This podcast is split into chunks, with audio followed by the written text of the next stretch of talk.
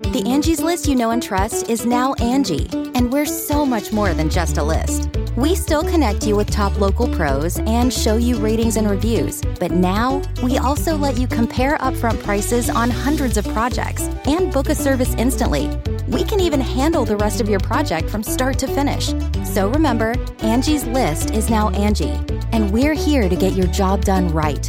Get started at Angie.com. That's A N G I, or download the app today. Angie has made it easier than ever to connect with skilled professionals to get all your jobs projects done well. I absolutely love this because, you know, if you own a home, it can be really hard to maintain. It's hard to find people that can help you for a big project or a small. Well, whether it's in everyday maintenance and repairs or making dream projects a reality, it can be hard just to know where to start. But now all you need to do is Angie that and find a skilled local pro who will deliver the quality and expertise you need. Angie has over 20 years of home service experience and they've combined it with new tools to simplify the whole process. Bring them your project online or with the Angie app, answer a few questions and Angie can handle the rest from start to finish or help you compare quotes from multiple pros and connect instantly, which means you can take care of just about any home project in just a few taps. Because when it comes to getting the most out of your home, you can do this when you Angie that.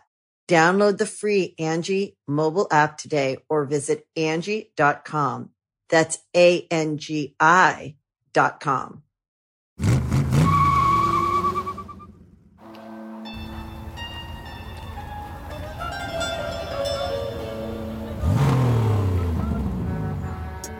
Millions of people flooded the streets of Mexico.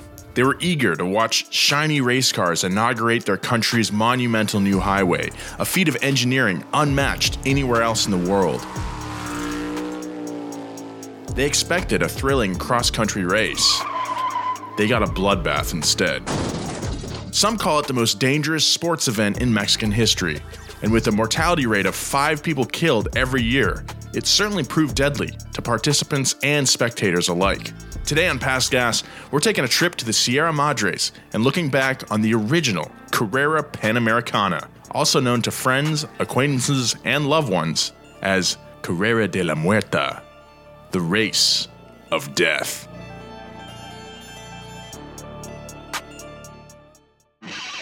Past Gas Podcast. It's about cars, it's not about forts. Carrera de la Muerta. De la Muerta. De la Muerta. That's fun to say. Carrera. Carrera de la Muerta. It's like a um, burlesque dancer's name. Yeah. Tia Carrera de la Muerte. I had such a crush on Tia Carrera when I was a little kid. That's gross. That's funny. Well, which one is it? Carrera de la Muerta sounds like she hangs out with Blaine Capatch. That's an inside LA comedy joke. I always misread that guy's name as Blaine Captcha. That means you're a robot, Joe. Yeah, oh, that fuck, that's true. is this how I find out? Welcome back to Past Gas, everybody. Very interesting story today. Very excited to tell it. My name is Nolan Sykes. I'm joined by my co hosts. We got Joe Weber Keep it juiced. and James Pumphrey. If you think that's hot, it's only going to get hotter. What if your producer tag was just who's responsible for this?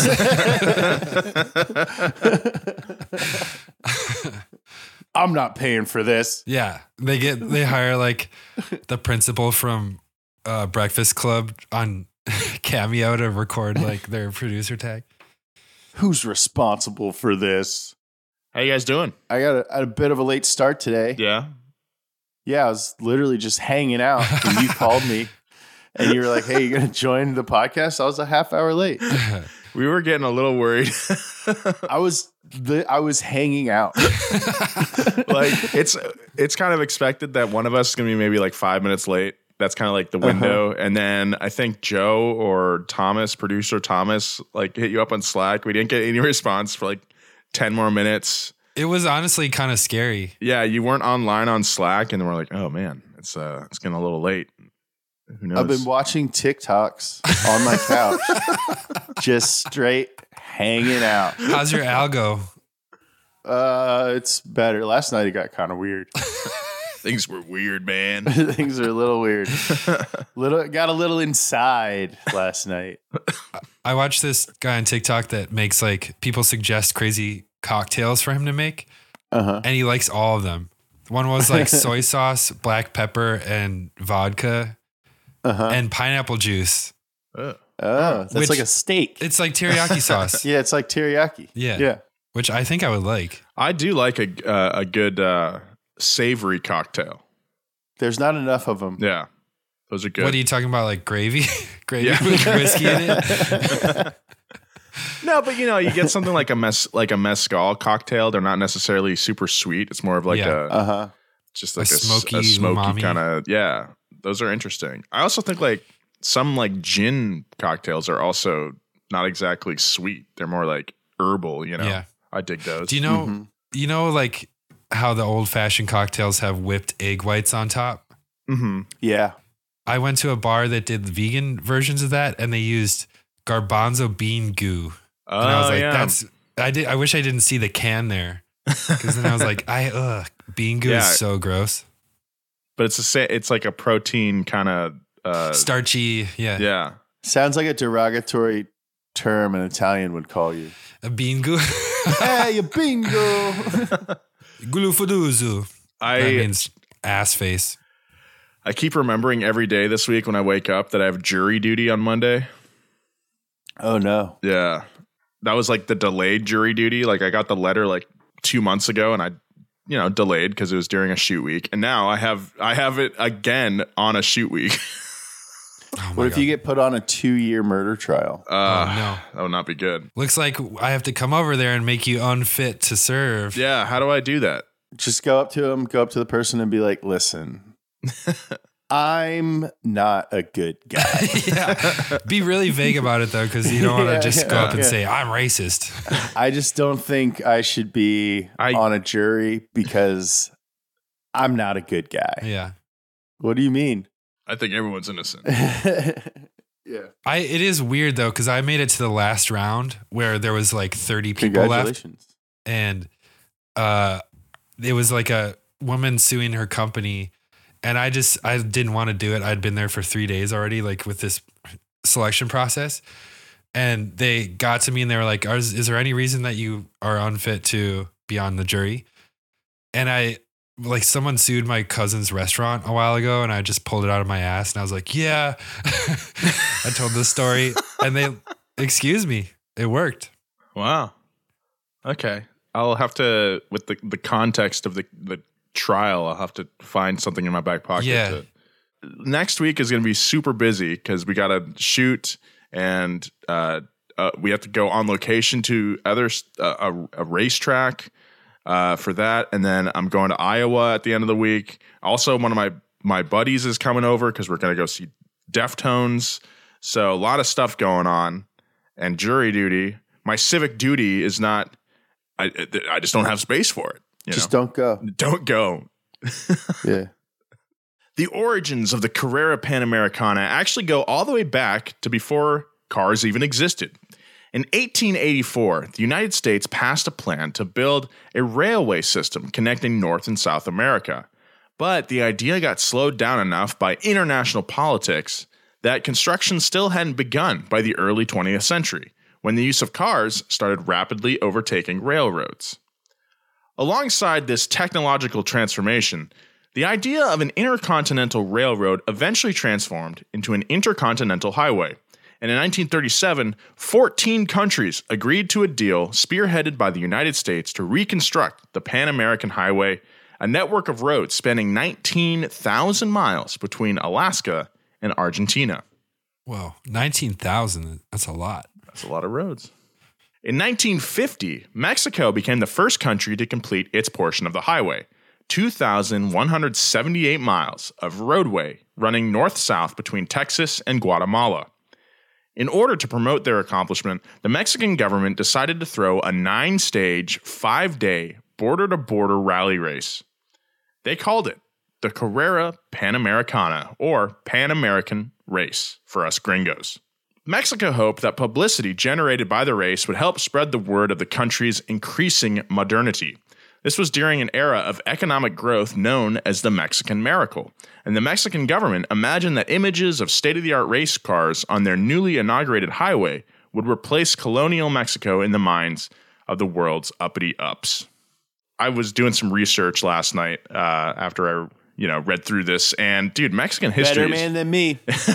Mexican history is super interesting, and this is a really uh, strange time, or not strange, but this time that we're in, this time period, the late 40s to the 50s, it's a really uh, uh, interesting time for Mexico. Very like of most of Mexico's history up to this point was, you know, they they won their independence from, from Spain, and then the people decided that their new government was a little too close to uh, the Spanish government because they still the caste system that Spain had brought over was still intact. So then they had a revolution in the early 1900s. So in like the three decades preceding this race, still like the they were still answering to the Spanish king. uh, that was the revolution came after uh, independence. So those are two separate separate events. The revolution in the 1900s uh, was was against an, an independent government. They just thought that the revolt was all around like this government, even though we are independent from Spain, it's too similar to Spain, the system Yeah. that Spain had set up. You know, rich people own all the land. We're, you know, peasants are working the land. We don't like this. So they got rid of it. So that's that's kind of the the the, the context of this is like now in the 40s into the 50s, the Mexican government that was in place after the revolution, now they want to appear to be more friendly to international business. And this race is kind of like a showcase of Mexico's infrastructure Yeah. uh, to attract more people to do business here. To shift away from the old, like in the decades after the revolution, the government would still take land from rich landowners and give it over to peasants and stuff like that. But then they reversed that policy, uh, I think, in the late 40s. And now they're trying to be more business minded. Whoa! Thanks for the thanks for that update. That puts everything into perspective. That was like super base level. Uh, I'm not claiming to be an expert, uh, but I definitely want to know more about Mexican history now because it's we're gonna come into stuff. work on Monday, and Nolan's gonna have the accent over the second the A in his name, Nolan. Nolan. Anyway, the race path ran almost entirely along the new road for a total distance of 2,096 miles. It began in Ciudad Juarez, just across the border from El Paso, and finished five days and nine stages later in the jungles of Chiapas on the Guatemalan Mexican border. Among the many challenges of the path were significant temperature and elevation changes. The drivers would travel from as low as 328 feet above sea level to as high as 10,482 feet, which required the teams to rejet their carburetors between stages to cope with the thinner air at higher altitude. That's a huge elevation change. The inaugural Carrera kicked off on May 5th, 1950, with 40,000 spectators lining the streets of Juarez to inaugurate the new highway. The starting lineup featured 132 drivers from all over the world, representing virtually every motorsport Formula One, rally, stock cars, endurance racing, and even drag racers were there. Because the race started at the Texas border and entry was open to anyone, many of the entrants were American, including several IndyCar drivers and NASCAR founder Bill France. Many of the other drivers were unsponsored amateurs chasing the 150,000 peso prize, including an unusually high for the time nine female drivers. they were really hi- they were unusually high. the female drivers. oh yes, yeah. Specifically, just the female drivers. Yeah, they all met Yeah. up before and smoked a diff. Smoked some mota.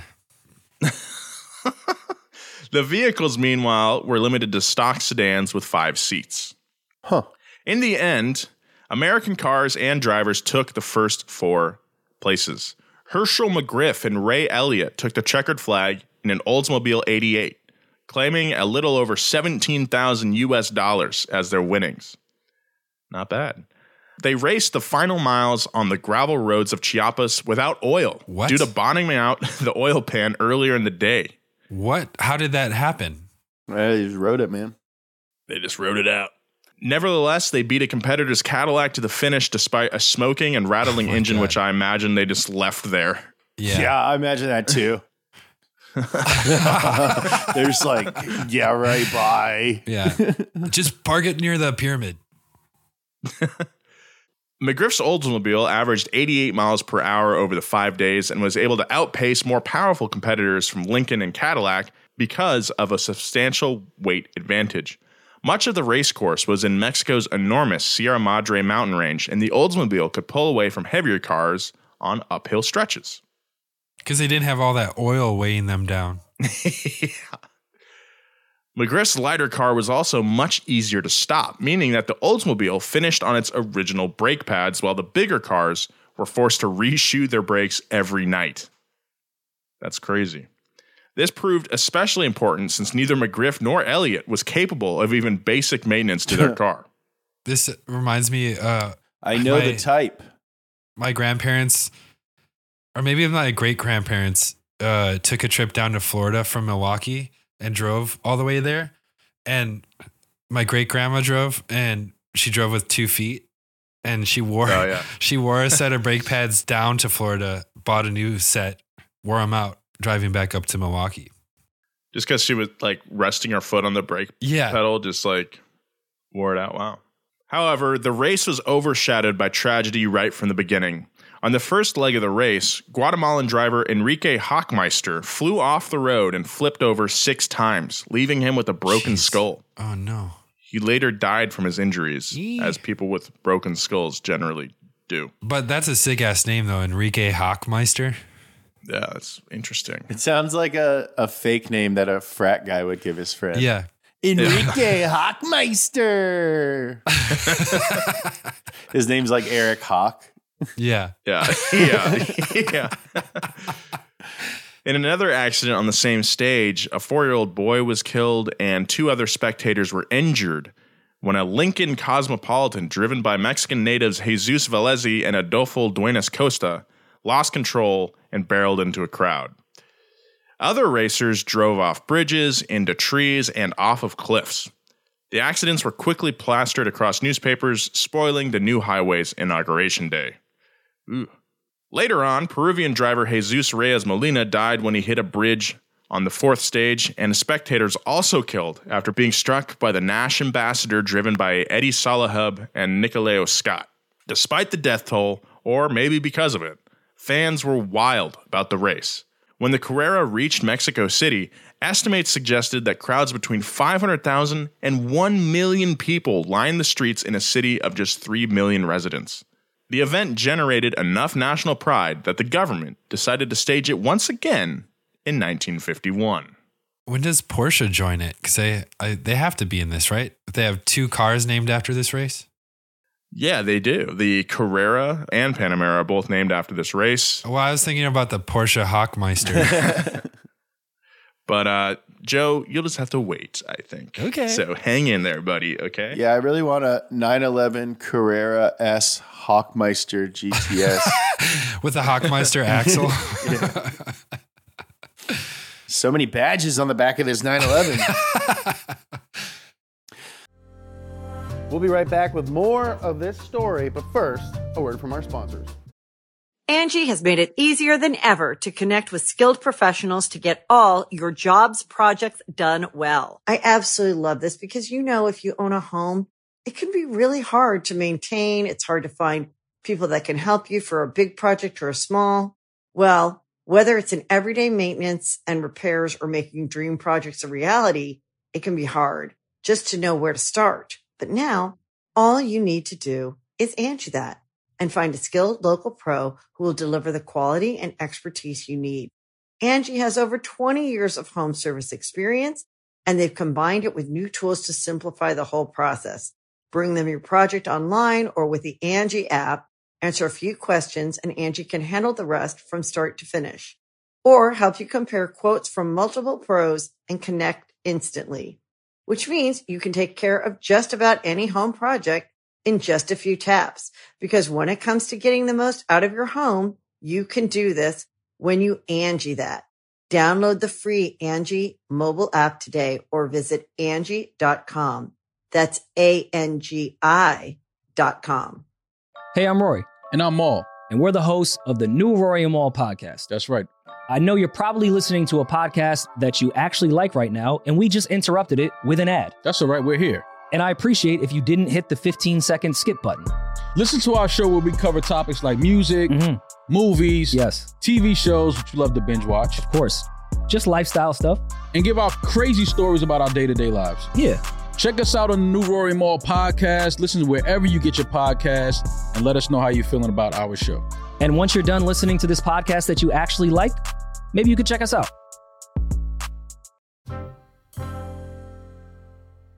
The second running of the Carrera Panamericana was rescheduled from May to November in hopes that fall weather would be better than the rainy, humid Mexican springs. It's a great soap. the route was also reversed to run from south to north so that media could take advantage of better infrastructure at the finish near the American border. This time, the race started in Chiapas and finished in Juarez. The new date Oh, they did it backwards. yeah, man, that's what I've been saying. they did the opposite. Start in the south, get in the north. That way the reporters can fin- do the finish line. Ah. The new date was also chosen for after the end of the American and European racing seasons. Organizers hoped this would help attract more professional teams. Ferrari was the first European manufacturer to enter a factory team, sending two blue and silver 212 Inter Vignales customized with five seats to meet race rules. Interesting. I want one.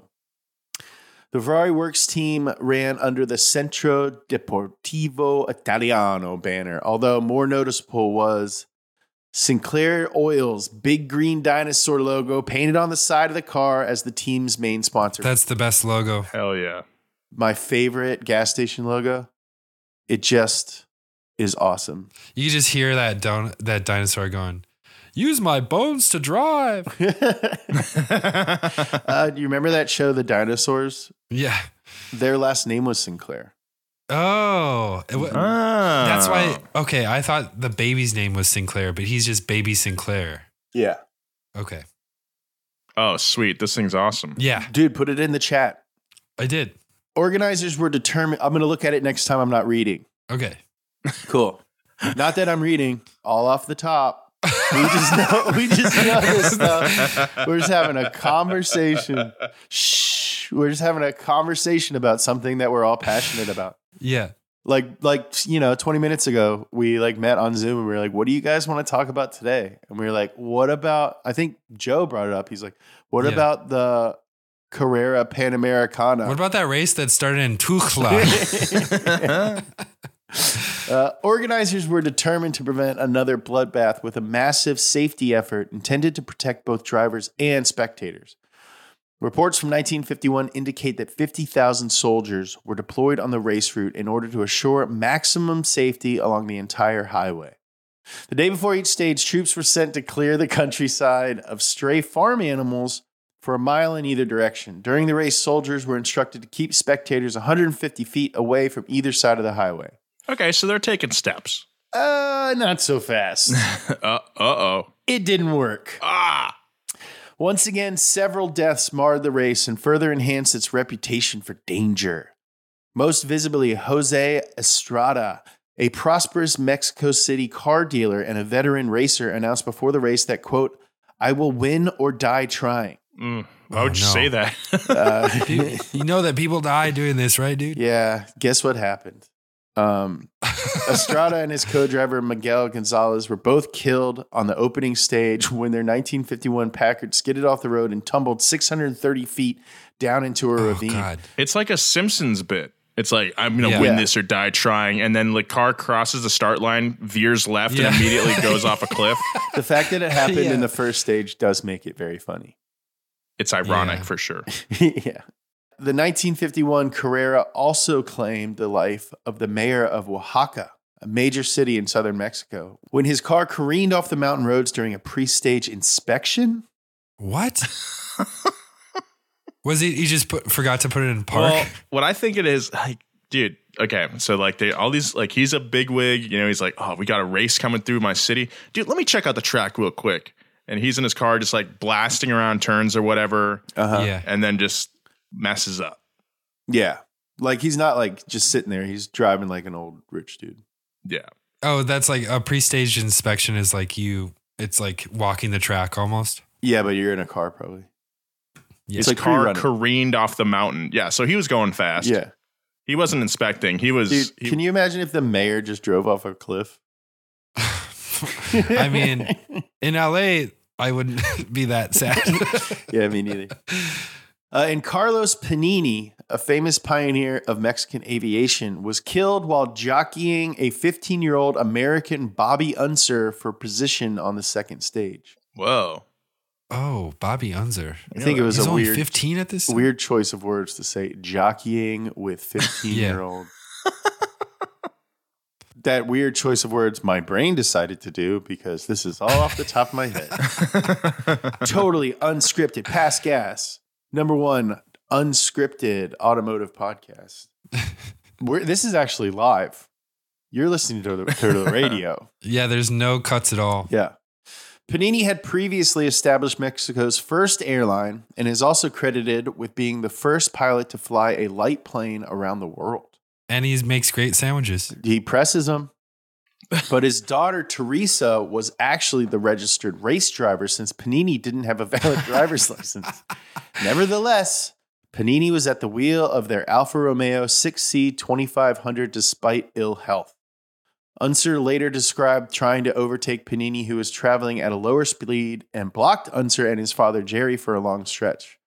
When Unser finally made his move, Panini tried to block him again, and the two cars bumped into each other. Unser recovered control of his Jaguar to narrowly avoid plunging off a sheer cliff, but Panini's Alfa Romeo went straight into a wall. Oh no. As Unser described it, quote, the car exploded on impact like an egg hitting a sidewalk. I didn't know it at the time, but Carlos was killed instantly. Luckily, daughter Teresa escaped unharmed. The deaths of Panini and Estrada, in particular, a pair of well known Mexican sportsmen, spurred horrified reactions from government officials and the press. One politician called the race an imitation of North American customs not suited to Mexican characteristics. Mexico City's El Universal newspaper declared the race was, quote, a crime. Wow. First and second place were won by the Ferrari 212 Inters. Bill Sterling, a salesman from El Paso, placed third in a Chrysler Saratoga. Future Indy 500 champion Troy Ruttman took fourth in a flathead V8 Mercury 8 he reportedly bought for $1,000 in a used car lot in El Monte, California. Yet, Ruttman and his beater bested several factory Lancias and Ferraris. Those cars probably broke down and stuff. The Chrysler just kept on ticking. But the results hardly seemed to matter. Even off track, the race was getting bad press. Four engineering students died, and two others were injured on their way to watch the car Jeez. pass. Oh my god. Come on, man. El Informador, a newspaper in Guadalajara, claimed that they lost their lives due to excessive speed, which became a common theme in critiques of the Carrera Panamericana. It encouraged people to engage in reckless driving as they emulated racers. I mean, just think about the way people leave the parking lot at like Formula Drift events and Oh, stuff. for sure. Yeah. You know, and then this is like a race that's going across the entire country. People are, it's like, And it's also the 50s. People didn't have like the computer. right. Like they'd never seen any of this. Like they'd never seen videos of this. They'd never seen a lot of people probably never seen like magazines about it. Yeah. Yeah. Like the 50s were way different, man. Wild. Yeah. They didn't even have games on their phone. No, no, that's probably the most tragic thing of all. Mm-hmm. They didn't have Flappy Bird. They couldn't even play Flappy Bird. Yeah, man. In the 50s, there wasn't even Flappy Bird. Organizers were They didn't even have. Crush Candy. They didn't even crush candy on their phone. They didn't even have Crushing Candies. They didn't even have Smarties. God damn it. Okay. Back then, they thought ketchup was spicy. Organizers were unmoved by the scalding press. The race was still popular with crowds and was still getting the des- Press, is that a Panini callback? Oh, nice. Oh, the- Oh, dude, that's so good. the race was still popular with crowds and still getting desired still getting the desired publicity for Mexico's burgeoning technical sector. So, the race continued on in 1952 and following the same path as the original race in 1951. Going from Chiapas to Juarez. That's what I thought. So the American press can more take advantage of the infrastructure at the top and So they can more take pictures of the racers and Yes. when they t- finish. Ferrari's 1951 victory led to more manufacturer participation. Most notably, Mercedes Benz sent a highly organized teams of drivers, mechanics, and 300 SLs, the Gullwing baby. Sent some of those over. Dude, I didn't realize you got so hyped over gold. I love those things, dude. J- Jay Leno has one that's like red, but it has a Oh, bunch it's all of beat it's up? got like it's all beat up, paint's chipping off. It's got a little bit of surface rust here and there, but it's it's sick. That's my favorite one that he has. Oh, you like a car that Jay Leno has that has patina? No, man, Well, it's legit cool. that's weird. It's like so Cool. it's not. Yeah. Okay. I wouldn't call it patina. It's more of just like there's like big chunks of paint because it was chipped raced. off. Because it was yeah, raced. It's super sick. Oh, nice. It's really cool. It's like a it's like a 100% period correct like because it was actually raced at the time unrestored Yeah, it's Gullwing super race dope. car. Did Jay say that was his so favorite cool. car? Not that I remember. I remember thinking that that was my favorite car of his collection that I saw. yeah, there. well, it was up there for me too. It's like one of the coolest cars I've ever seen. It's so dope. Uh, Ferrari and Lancia both returned as well, uh, while F1's Gordini also entered the fray. I think that's a manuf- or a race car manufacturer. With more and more European sports cars competing, race organizers divided what had been a single class into sports car and stock car entries. So the heavy American sedans didn't have to compete directly with the European entries. This race saw the lowest fatality of any running, but also maybe its most famous accident. The only death was Mexican driver Santos Latona, who flipped his Jaguar XK120 on stage 3. But the 52 race is most famous for a collision involving driver Carl Kling and his navigator Hans Klenk, who won the whole thing. Cling and Dis- clank. Kling and Cl- they are Kling and Clank. Yeah. Uh, they won the whole thing despite a full on vulture crashing through their windshield. During a long right handed bend in the opening stage, the roar of Kling's Mercedes W194 scattered a group of birds by the roadside. One of them, a vulture with a four foot wingspan, crashed straight through the passenger side of the windshield and briefly knocked Clank unconscious. When Clank awoke, he urged Kling to maintain speed, despite the fact that he was bleeding profusely thanks to the shattered window. They managed to avoid stopping until the pre scheduled tire change 40 miles later, where Clank cleaned himself up. When interviewed after the race, Kling and Clank agreed that the bird weighed as much as five fattened geese. Americans will measure in any way but the metric system. Less famously, but with far larger long term implications, Kling and Clank developed an innovative pace notes system for the race, which allowed Clank to identify and communicate upcoming road bends in rapid shorthand to Kling. Their system was so effective that it's still used in rally today. Car cling. Cling and clank. Hey, what's up? We're the car brothers. We're the car brothers. I'm and He's clank. we razz each other. He's bleeding. I'm Kling and I'm Clank, and this is what we do. He's bleeding from the bird. We'll get back to more past gas, but right now, a word from our sponsors. In anticipation of the fourth race, organizers named newly elected Mexican President Adolfo Ruiz Cortines the honorary president of the Carrera Panamericana in 1953. Well, that guy's a double president. Yeah, President squared. The Carrera's status was also enhanced when it was named the final round of the brand new World Sports Car Championship, a circuit run by the FIA of important sports car endurance and road racing events. The sports car class and stock car class were both split into two divisions depending on engine size. The over 1.6 liter sports car class was set up as a battle between Ferrari, Gordini, and Lancia. After taking two podium spots in its first Carrera, Mercedes bowed out before 1953 to focus on Formula One. But in imitation of Mercedes the previous year, Lincoln and Lancia both came to the race with highly organized teams and pre prepared notes. Both teams swept one, two, three finishes in their respective categories. Lancia was helped along by legendary Argentine F1 racer and five time world champion Juan Manuel Fangio, who drove the winning vehicle. Fangio. Fangio. So hold on, wait a minute. This is like imagine if they did something like this today, where you have manufacturers bringing like their top of the line race cars, and you have freaking like Lewis Hamilton also taking part in this. You know, Yeah. Mhm. Well, I so mean- cool. I was watching Extreme E, and I think Carlos Sainz Jr. was riding one of the cars. So I guess it still kind of happens. I think that was Carlos Sainz Senior. Oh, really? Yeah, Oh, that would make more sense if it's a rally race. yeah, because he's a off road guy. He likes dirt. I just think everyone's a junior. Yeah. Okay. Because you're such a daddy. Uh, yeah. Everyone's a Do people say Zaddy anymore? Or is that Chugi? I think Chugi's Chugi. I think that's a great shirt. Do people say Zaddy anymore, or is that too?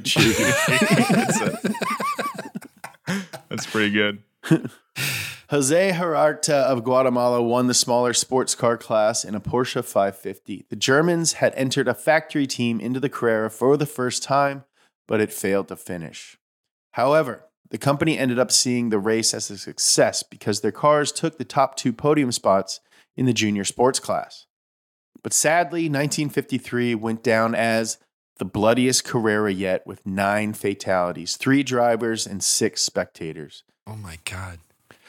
The biggest tragedy occurred on the opening leg when American Bob Christie failed to make a left turn, which sent his Ford backwards over an embankment into a muddy riverbank below. As Christie and his co driver escaped the wreckage of their car, a crowd gathered to watch and aid the drivers. But in that moment, the brakes on Mickey Thompson's Ford 6 jammed and he came up on the same turn. He crashed over the same embankment as Christie and into the gathered crowd, killing six people who had moved to get a better view of the accident. Jesus. I remember this from the Mickey Thompson first Yeah, part. it really messed him up. Yeah. Yeah. I mean, That's when he like stopped racing. yeah. Can you imagine killing six people? God. Like you're a pretty successful serial killer at that point.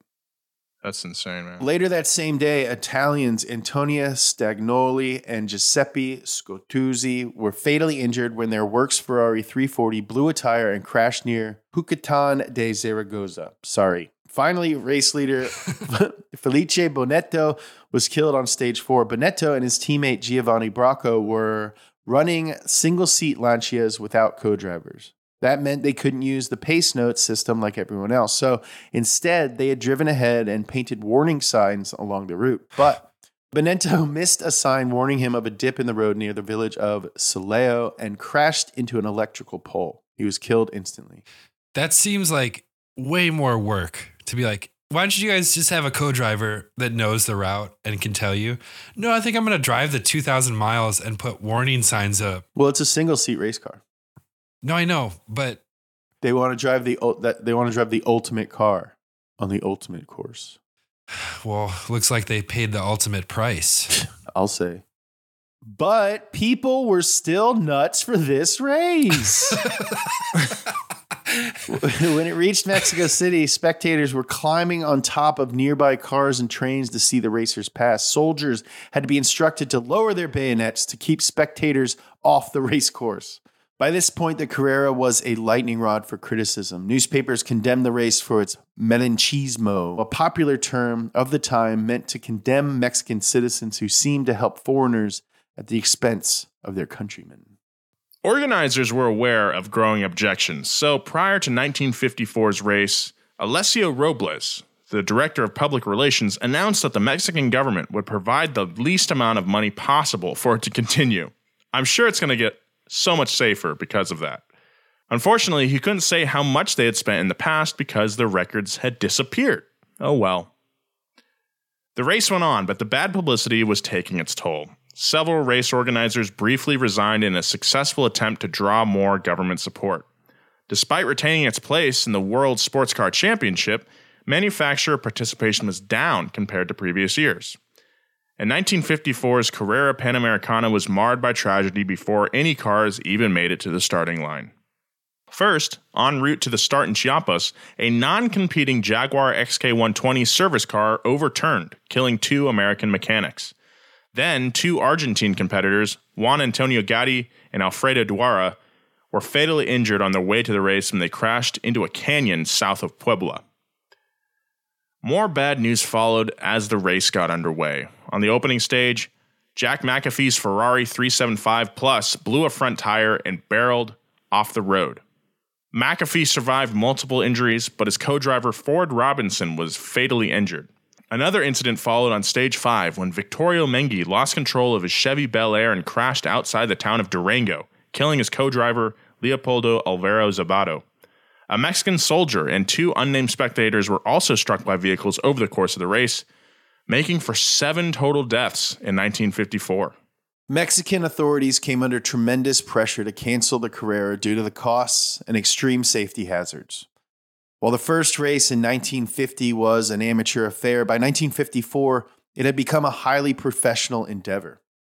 In addition to Juan Manuel Fangio, famous drivers like Carroll Shelby, Red Byron, and Phil Hill had competed in the race. Meanwhile, the automotive power in these cars grew exponentially alongside the more skilled drivers. Between 1950 and 1954, the winners' cars' average speed had gone from 88 to 138. Oh my God. Even though the course barely changed at all. And it was not uncommon to see the lead cars top 180 miles per hour.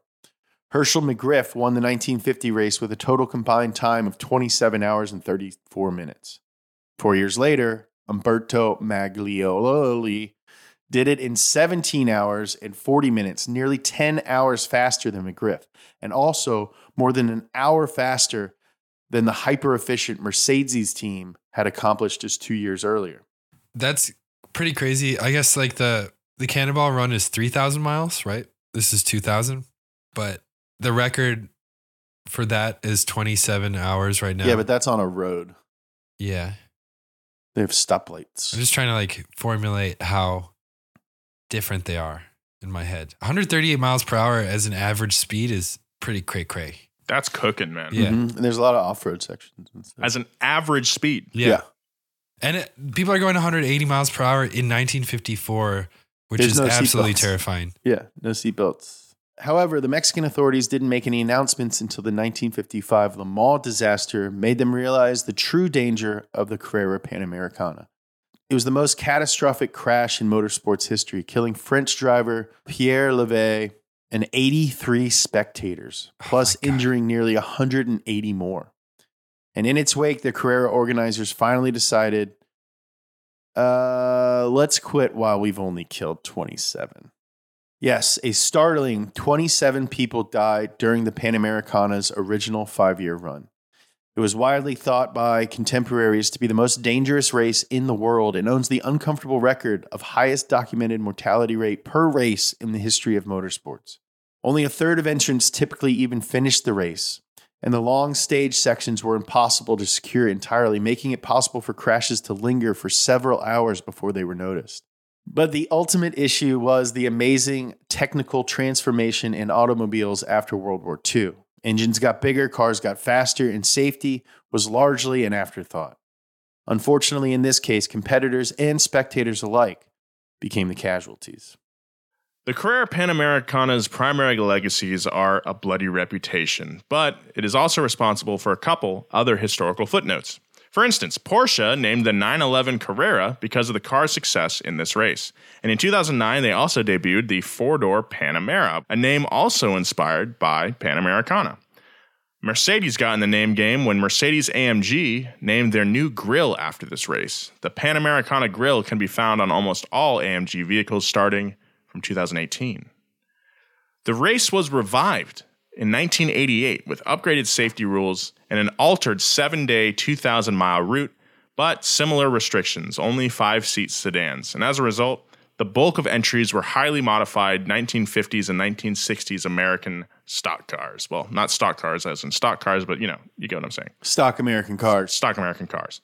But in 2006, the revived race debuted a modern category called Unlimited that now allows machines manufactured after 1990 to compete. Despite the extensive safety regulations now in place, many sections of the road are as dangerous as ever. This separates the Panamericana from other modern recreations of famous road races. It remains a true high speed sprint through the mountains. It's less deadly now than it used to be, but at least four drivers have died in recent years. Well, they shouldn't have added that corkscrew to the road. Yeah, or the flip. Yeah, the What flip. the heck? It's a big spatula, and when you drive on it, it flips you up in there. They also painted a bunch of tunnels on the side of rock. and every all the spectators are wearing ghillie suits.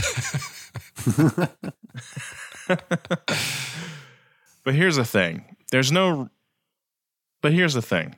There's no real reason to do this race anymore. The 70-year-old highway doesn't need any more publicity. We know our cars can handle extreme mountain roads most of the time, and we know that the results are bad when they fail. But people still risk their lives to compete in the Carrera Panamericana every single year, just like they did in the 1950s. And that speaks to the reason we all want to own cool cars that go really fast. Because why the hell not? Why the hell not indeed? well, I think that was amazing for coming off of the top of your heads, guys. Yeah, I'm really impressed. That was fun. What? We like to read. We like to know stuff. Sue us. Speaking of reading, let's get to our mailbag this week. this is a correction. I'm really excited about this. Yes. All right. I've been waiting for someone to put us in our oh, place. Oh, correct us. Do you want to read this, James? Or Joe? How about you read it, Joe? Okay. Yeah, I'm usually the most wrong person on this thing. So Not today. Today it's Nolan. Oh, man. Uh, Brent writes, Hey guys, love the show and all Donut Media content. My son Icer introduced me to B2B and the D list. We now watch and listen to everything. well, thanks, man. On to the correction. I knew there was a catch. During this past week's episode, Nolan stated that Jeff Gordon was the only driver to ever be Rookie of the Year in both the Busch, now Xfinity, and the Cup Series. I happen to know that Erik Jones, driver of the the famous number 43 for Richard Petty, won both of those honors. So, up yours, Nolan. he didn't. Brent didn't say that. In fact, he also won the Truck Series honor and think he is the only driver to ever win all three of them. Well, shit, man. I'm going to, Are we sure Nolan said only and not first? I don't know, but I'm going to go walk into the ocean. Thank you, No, Brent. let's, No, dude. let's rewind the tape. Let's look at the tape before you Use go this as a learning ocean. experience and move on Yeah. from it. Yep. Uh, thanks again for all the hard work you guys put into this podcast and for bringing car slash motorcycle culture to a format for a younger generation. Keep up the great work. Well, thank you, Brett of Flint, Thank Michigan. Brett. Brent Nicola, of Flint, Flint, Michigan. Uh, in quotes, Vehicle City. Is that what really? Is that what they call Flint? Vehicle City? I don't know. Because Motown was already taken. Yeah. Mo- yeah. Well, big oh, thank oh, you, Motor Brent. City. We built. We got the all the ve- a whole vehicle. Yeah, Doesn't not even cars. We got we got pedal pedal cars. We got those bikes with the little curtain on top that you pedal while you're drinking beers. You ever All heard of a sorts of vehicles. schooner? That's a vehicle. It is a vehicle. If you would also like to correct us, hit us up at pastgas at donutmedia.com, or if you just want to send us mail about Yeah. anything else, hit us up there. Nolan has a Love- huge correction kink. So I do. Um, Correction. hit us up. Follow the boys at Joe G. Weber, at James Pumphrey, and me at Nolan J. Sykes if you'd like. Big thanks to our producers this week, Thomas Willett and Gavin Kinzel, and thanks to our writer, Greg Nix. And uh, yeah, thank you for listening. And thank you for listening. Goodbye. bye. Bye.